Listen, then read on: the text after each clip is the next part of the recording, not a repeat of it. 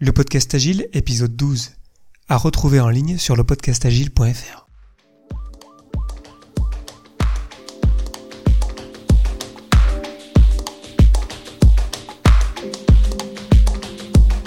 Bonjour, bonsoir et bienvenue sur le podcast Agile, le podcast qui parle d'agilité en français. Merci d'être à l'écoute aujourd'hui, je suis Léo Daven et je réponds chaque semaine à une question liée aux pratiques, méthodes et outils agiles qui font évoluer le monde du travail au-delà. Retrouvez tous les épisodes sur le site web du podcast, lepodcastagile.fr. Aujourd'hui, comment conduire une mêlée efficace et enjouée, deuxième partie, les différents rôles et leurs actions.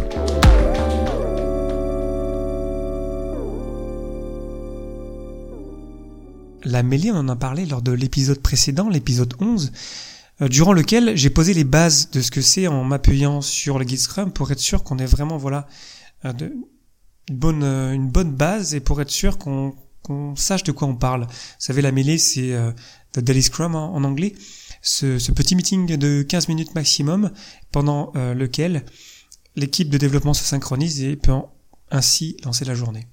Aujourd'hui, dans l'épisode 12, celui que vous êtes en train d'écouter euh, en ce moment, je vais aller creuser sur les rôles de chacun, différents rôles de Scrum et comment ils interagissent entre eux autour de la mêlée parce que très souvent malheureusement, même si ça paraît peut-être trivial à certains d'entre vous, la mêlée est souvent euh, mal exécutée justement parce qu'on ne comprend pas bien pourquoi les rôles sont là et pourquoi ils sont construits euh, comme ça. Et dans euh, l'épisode suivant, l'épisode 13, je vais aller un petit peu plus encore en profondeur sur ce qui n'est pas dans le guide Scrum et pour aller plus loin sur pour vraiment balayer tout ce que c'est que la mêlée et vraiment avoir quelque chose de solide autour de ce meeting qui est pour moi le plus important de Scrum. Les trois rôles de Scrum sont, je le rappelle, l'équipe de développement, ce qui veut dire implicitement que développeur n'est pas un rôle. Hein. L'équipe de développement est un rôle dans Scrum. Ensuite, le propriétaire de produit, ou euh, Product Owner en anglais, c'est pour ça qu'on l'appelle souvent euh, le PO pour Product Owner. Et puis le Scrum Master. Et comme on va le voir, il n'y a qu'un seul rôle parmi ces trois-là qui est concerné pendant le Daily Scrum, pendant la mêlée. Et euh, pour vérifier ça, je vous propose qu'on s'appuie encore une fois sur la guide Scrum, qui nous dit le Scrum Master s'assure que la mêlée quotidienne a lieu, mais c'est l'équipe de développement qui est responsable de son déroulement. Le Scrum Master apprend à l'équipe de développement comment limiter la mêlée quotidienne à 15 minutes. Le Scrum Master veille à l'application de la règle stipulant que seuls les membres de l'équipe de développement participent à la mêlée quotidienne. Et oui, le Scrum Master n'a pas à participer à la mêlée. Est-ce que ça veut dire qu'il peut juste être là, présent autour et écouter? Oui, il peut. Comme le propriétaire de produit d'ailleurs, comme n'importe qui d'ailleurs. Mais est-ce qu'il a le droit de participer? Est-ce qu'il a le droit de couper euh, les euh, membres de l'équipe de développement? Est-ce qu'il a le droit euh, d'interférer? Non. Pourquoi? Parce que lorsqu'on fait la planification de sprint, c'est-à-dire lorsqu'on va à partir du backlog, donc notre liste euh, de, fonctionnalités. Lorsqu'on va faire une sélection et qu'on va créer le backlog de sprint, c'est-à-dire c'est cet extrait du backlog qui va nous servir pour avancer pendant le sprint, pendant ce moment-là, ce moment où on fait cette sélection-là, s'opère un transfert de responsabilité entre le propriétaire de produit qui est responsable du backlog et l'équipe de développement qui est responsable du backlog de sprint est responsable de son avancement et de son évolution. Et donc, parce que entre la planification de sprint et la revue, les seuls meetings obligatoires, ce sont les mêlées, vu qu'on rend l'équipe de développement responsable de l'avancement et donc on lui dit vas-y, bon ben voilà, on se met d'accord pour travailler là-dessus, faut qu'on avance, ça veut dire qu'on n'a pas le droit de se mettre en plein milieu et dire en fait non, il faut que vous fassiez ça comme ça ou comme ça. Donc c'est pour ça qu'il faut respecter la, la mêlée euh, quotidienne. C'est pour ça qu'il faut mettre l'équipe de développement en général en situation de responsabilité pour lui permettre elle-même de trouver les solutions parce que de toute façon, euh, c'est elle qui est la mieux placée pour savoir comment transformer les définitions, euh, les définitions qu'on a des fonctionnalités en véritables fonctionnalités euh, testables. Ça m'est déjà arrivé dans ma première mise en place de Scrum en 2011, de convier le directeur technique et même le PDG de la boîte dans laquelle je travaillais, et de leur préciser qu'ils n'avaient pas le droit à la parole en fait. Donc ils étaient là, en observateur, Ils ont respecté ça très très bien d'ailleurs. C'était vraiment un, chouette moment. Et ils sont, ils ont vu l'équipe euh, être vraiment en possession de ses moyens, en, possession du, du, pouvoir, oui, euh, pour faire avancer les choses parce que c'est l'équipe qui est la mieux placée pour faire avancer les choses, tout simplement. Ça paraît euh, peut-être trivial, mais euh, c'est pas si évident que ça du tout de se dire que on fait confiance à l'équipe, on lui donne tous les outils nécessaires pour qu'elle puisse avancer, et on lui fait confiance.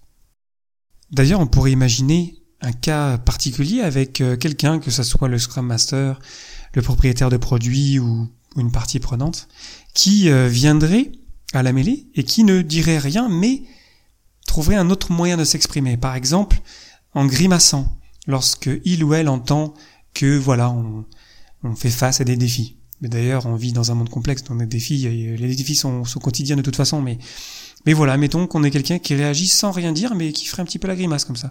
Et puis, qui, lorsque il ou elle entend euh, quelque chose qui lui plaît, ferait un sourire.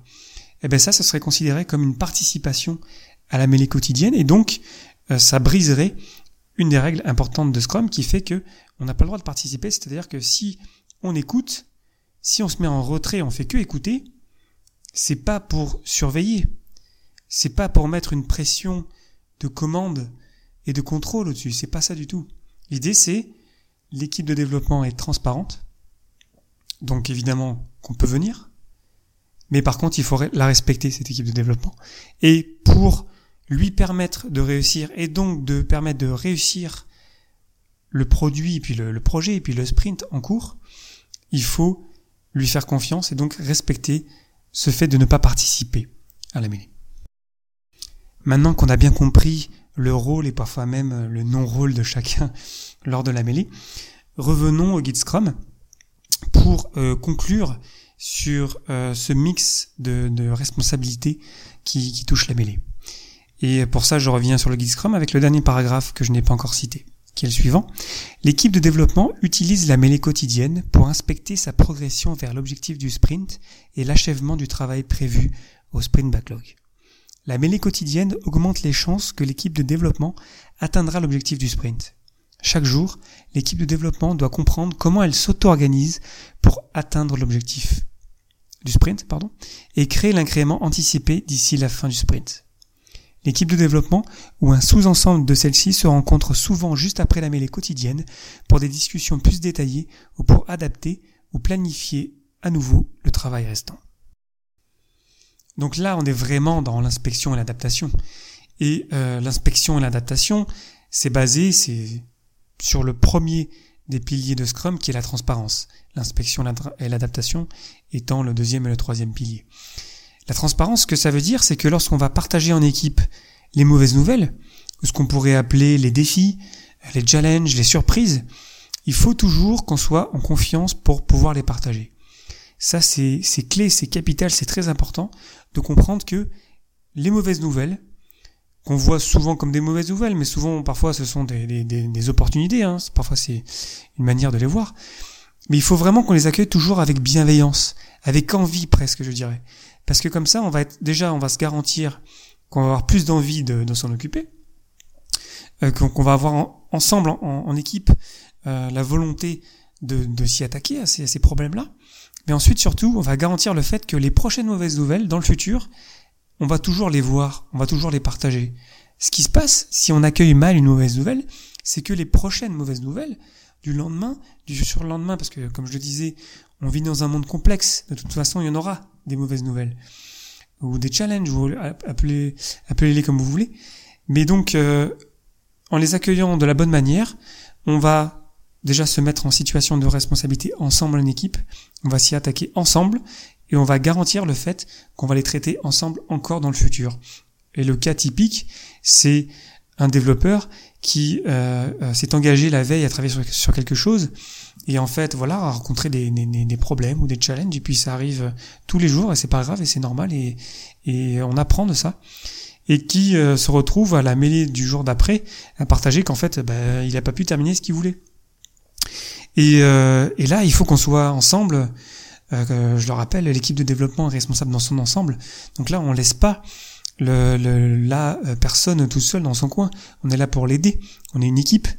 Et donc, c'est pour ça que s'appuyer sur la transparence, ça nous permet d'inspecter ensemble, ça nous permet, via des meetings euh, qui qu'on génère à la volée, euh, vont nous permettre de vite euh, rétablir des situations et vite corriger des problèmes que si on les avait gardés un petit peu sous le tapis, un jour ou l'autre on les aurait vus de toute façon. Et euh, ça nous aurait coûté de toute façon euh, beaucoup plus de temps et d'énergie à les corriger. Donc, tant qu'à faire, accueillons ces challenges-là quand ils arrivent, avec bienveillance, avec envie, et on s'y attaque en équipe.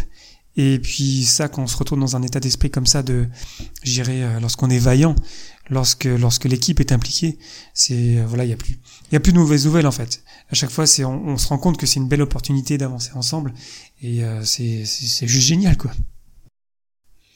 Pour conclure sur les rôles et leurs actions lors de la mêlée, le Scrum Master ne la lead donc pas la mêlée. Euh, personne d'autre n'a le droit d'y participer dans le sens d'être actif, dans le sens de partager quelque chose, que ce soit de la parole ou même des réactions. Seule l'équipe de développement est là et présente vraiment pour s'auto-organiser, se synchroniser et au besoin, si elle a besoin, se synchronise avec le Scrum Master, le euh, Product Owner ou alors euh, avec elle-même finalement via des meetings qu'on va créer de façon ad hoc au besoin euh, pour essayer de se synchroniser un peu plus précisément. La mêlée n'étant pas là pour avoir des débats techniques, la mêlée n'étant pas là pour avoir de grandes et longues discussions.